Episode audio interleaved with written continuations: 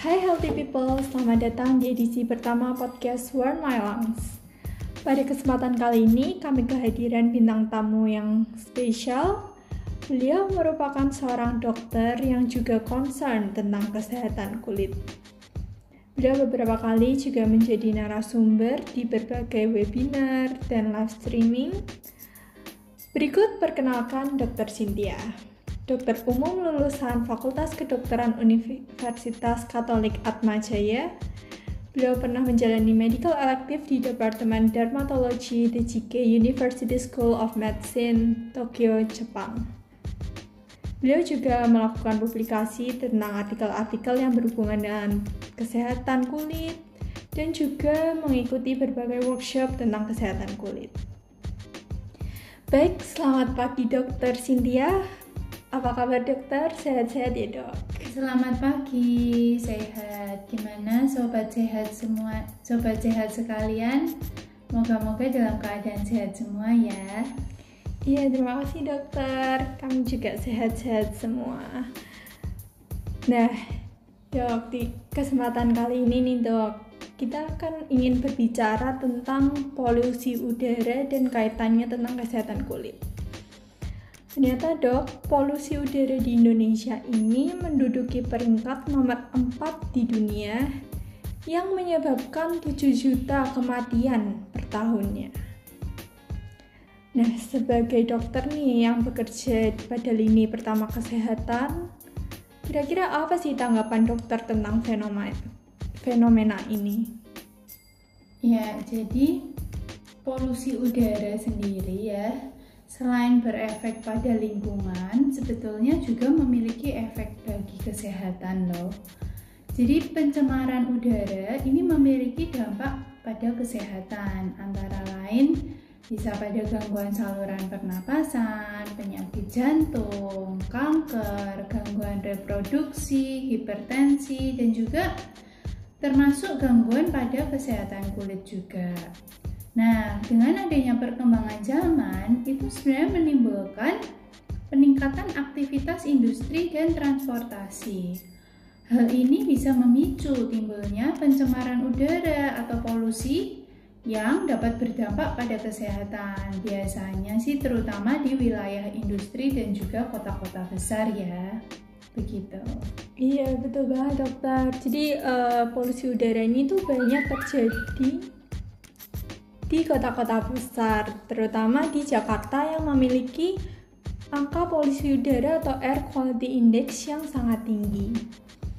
Nah, di mana juga efek dari polusi udara ini tuh berdampak pada banyak aspek, terutama di bidang kesehatan kan ya dok. Ini ternyata juga sekitar 88% itu berdampak ke kesehatan paru, dan tak kalah penting juga pada kesehatan kulit kita. Dan di satu sisi, dok, ternyata tuh masih banyak masyarakat Indonesia yang kurang concern dengan masalah ini. Efek yang juga jangka panjang. Jadi, uh, masyarakat kita tuh merasa kurang urgent aja sih ya, dok. Dari sudut pandang tenaga medis nih, dok, Apakah sudah ada upaya pemerintah dalam menanggulangi hal ini?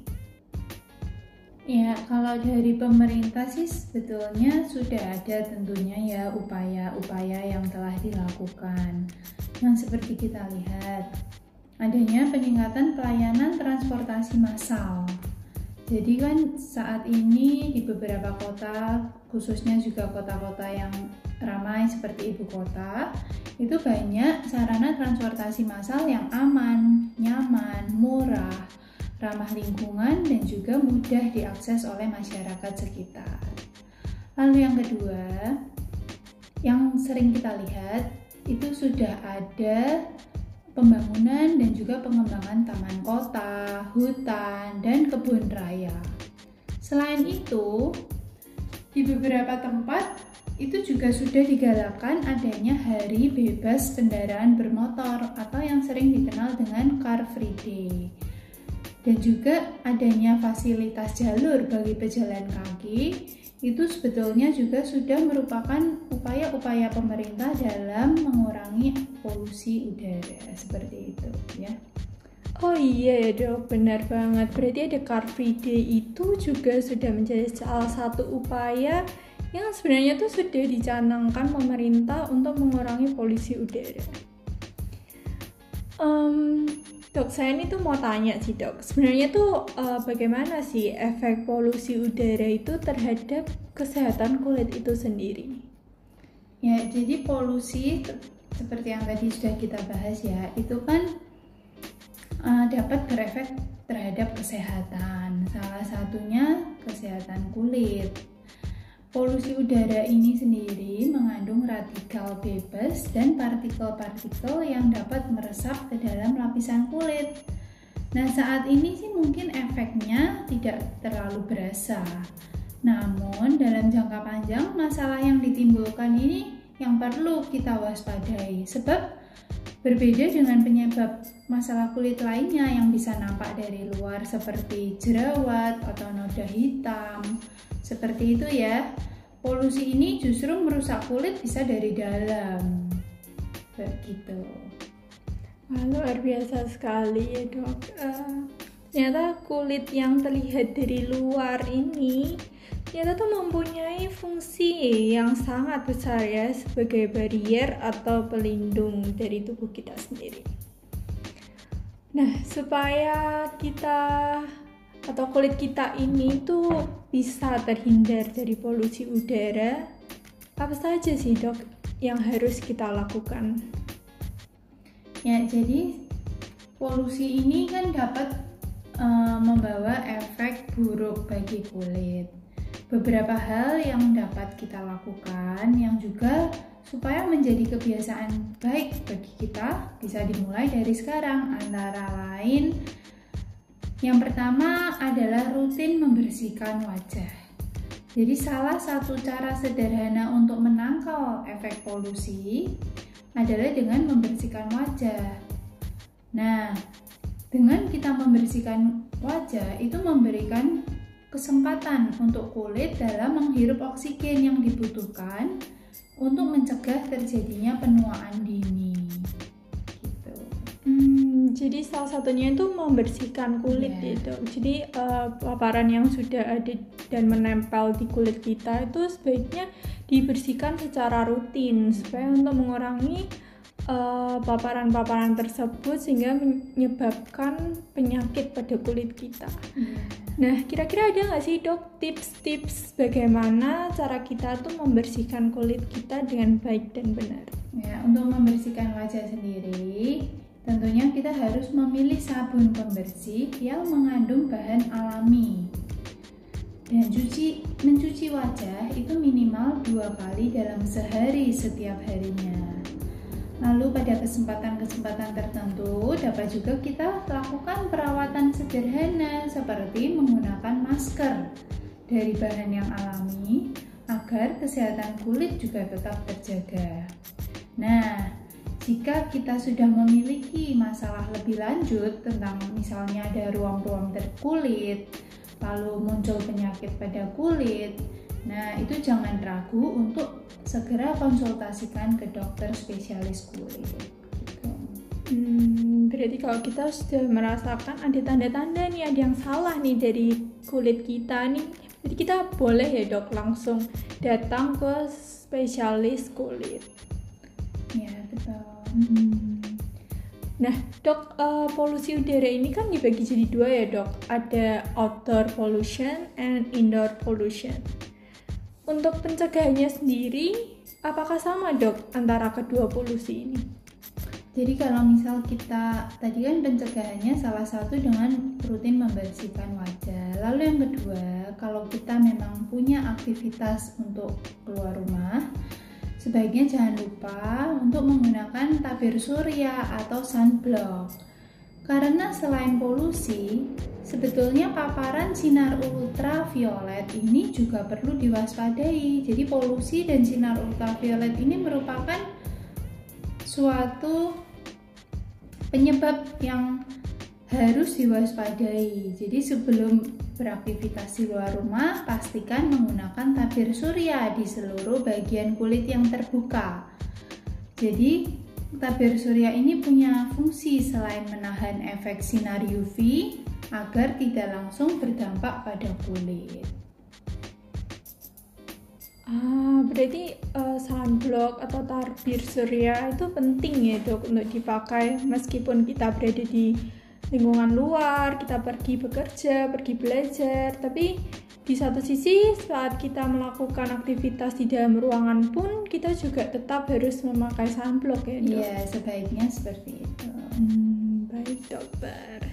Lalu kembali lagi nih dok ke tadi. Kira-kira nih dok, gimana sih kita menandai atau concern kalau sudah ada kerusakan kulit yang terjadi tanpa kita sadari? Apakah ada sih dok tanda-tandanya pada kulit kita itu? Nah, jadi tanda-tanda awal muncul ruam yang dikarenakan polusi. Jadi seperti yang kita ketahui polusi tadi kan ada berbagai macam ya. Salah satunya seperti asap, debu, dan juga kotoran-kotoran. Nah, jika kotoran-kotoran tersebut tadi menempel pada kulit, otomatis akan menyumbat saluran atau pori-pori pada kulit kita. Nah, yang dapat kita temui pada awal itu misalnya ada munculnya yang disebut dengan komedo. Komedo, lalu kulit akan menjadi dapat uh, terasa lebih berminyak. Nah, tanda-tanda awal pada kulit itu bisa seperti yang tadi sudah disebutkan. Jadi, sebaiknya kita tadi rajin mencuci wajah agar terhindar dari kerusakan yang lebih parah lagi seperti itu. Hmm, iya sih dok. Kadang-kadang kalau misalnya kita lagi keluar di rumah, lagi di lingkungan rumah, bisa ada asap kendaraan yang kena di wajah kita itu juga bisa kita merasa kayak kotor gitu ya dok. Jadi perlu sering-sering untuk dibersihkan. Nah untuk penggunaan masker sendiri nih dok, sebenarnya masker itu bisa nggak sih dok mengurangi paparan dari polusi udaranya itu? Hmm, untuk saat ini sebetulnya masker ini kan bisa ya bisa digunakan untuk mengurangi polusi karena sebelum terjadi adanya pandemi pun sering kali pengguna motor itu kan juga menggunakan masker agar terhindar dari debu dan juga polusi udara. Jadi masker merupakan salah satu benda yang dapat digunakan untuk menghindarkan tubuh terutama hidung dan mulut dari polusi. Namun e, seperti kulit terbuka lainnya itu kan juga perlu kita lindungi ya dari polusi udara seperti bisa juga digunakan jaket atau pelindung tubuh lainnya agar terhindar dari polusi udara. Hmm. Benar, berarti masker itu juga bisa melindungi apalagi nih dok bagian-bagian kota-kota di Indonesia ini kan juga angka kebakaran hutannya itu tinggi kan dok nah kadang-kadang tuh sampai polusi udaranya tuh tinggi sekali nah sebaiknya mereka juga memakai masker ya dok untuk mengurangi dampak-dampaknya terhadap kesehatan itu sendiri. Iya, karena kan mak sebetulnya asap itu selain berefek pada kulit tadi, terutama ada partikel-partikel yang dapat masuk ke dalam saluran pernapasan. Nah, partikel tadi itu kan di saluran pernapasan kita akan direspon sebagai benda asing. Jadi sebaiknya tetap harus menggunakan pelindung kalau tidak untuk jangka panjangnya nanti yang ditakutkan dapat menyebabkan adanya radang paru-paru dan juga kelainan-kelainan atau penyakit-penyakit lain yang dapat merusak organ tubuh kita. Hmm, di satu sisi juga masker ini harus dibersihkan kan ya dok? Apalagi jika masker ini terbuat dari kain yang bisa digunakan berkali-kali dipakai. Nah untuk dari dokter sendiri ada nggak dokter tips untuk mencuci masker itu Nah, jadi masker memang saat ini kan ada masker yang bukan sekali pakai ya. Jadi yang dari kain yang dapat digunakan berulang kali. Nah, masker tentunya kita juga harus jaga kebersihan maskernya sendiri karena jika kita menggunakan masker seharian untuk beraktivitas. Otomatis di maskernya sendiri akan menempel kuman, selain itu juga ada keringat. Keringat karena kan menutupi daerah wajah kita, sedangkan daerah wajah yang ditutupi terlalu lama juga akan mengeluarkan keringat dan juga kelenjar-kelenjar sebum lainnya. Nah, itu kita harus rajin bersihkan karena kalau tidak, itu juga justru menjadikan koloni kuman yang nantinya dapat berdampak pada kesehatan kulit kita terutama daerah wajah gitu. Nah, healthy people, ternyata kita penting juga untuk menjaga kebersihan tidak hanya wajah kita tapi juga masker. Baik dokter, um, sekian dari bincang-bincang kita kali ini. Terima kasih atas insightfulnya yang benar-benar bermanfaat bagi kita semua. Terakhir nih dok, kira-kira dari dokter sendiri bagaimana nih meningkatkan awareness masyarakat Indonesia, terutama anak-anak muda untuk lebih concern terhadap polusi udara dan kesehatannya? Ya, jadi polusi udara ini sebenarnya kan mungkin kalau dalam jangka pendeknya tidak terlalu tampak, namun dapat berefek terhadap jangka panjang. Dan juga Efeknya itu selain pada lingkungan juga pada kesehatan. Kesehatan itu bisa meliputi dari saluran pernafasan, lalu kesehatan kulit dan juga organ-organ tubuh lainnya. Oleh karena itu sebaiknya kita sebagai masyarakat Indonesia khususnya bersama-sama kita bersama pemerintah mengurangi polusi udara dengan cara kalau misal kita tidak ada keperluan mendesak sebaiknya kalau keluar-keluar bisa menggunakan transportasi umum nah lalu juga kita uh, mensukseskan penanaman tanaman, pohon dan juga kebun kota untuk mengurangi polusi udara. Lalu jika memang ternyata ada polusi, misal seperti tadi asap kendaraan atau asap kebakaran hutan, dan jangan lupa menggunakan masker dan juga alat pelindung diri lainnya. Seperti itu. Jadi semoga sobat sehat sekalian tetap di rumah sehat selalu. Wah, terima kasih Dokter Cynthia atas pemaparannya dan atas bincang-bincangnya kali ini. Sangat bermanfaat sekali bagi kita semua. Terima kasih dokter. Sama-sama. Baik, untuk healthy people sekian dari kami. Selamat Sampai jumpa di edisi One My Lang selanjutnya.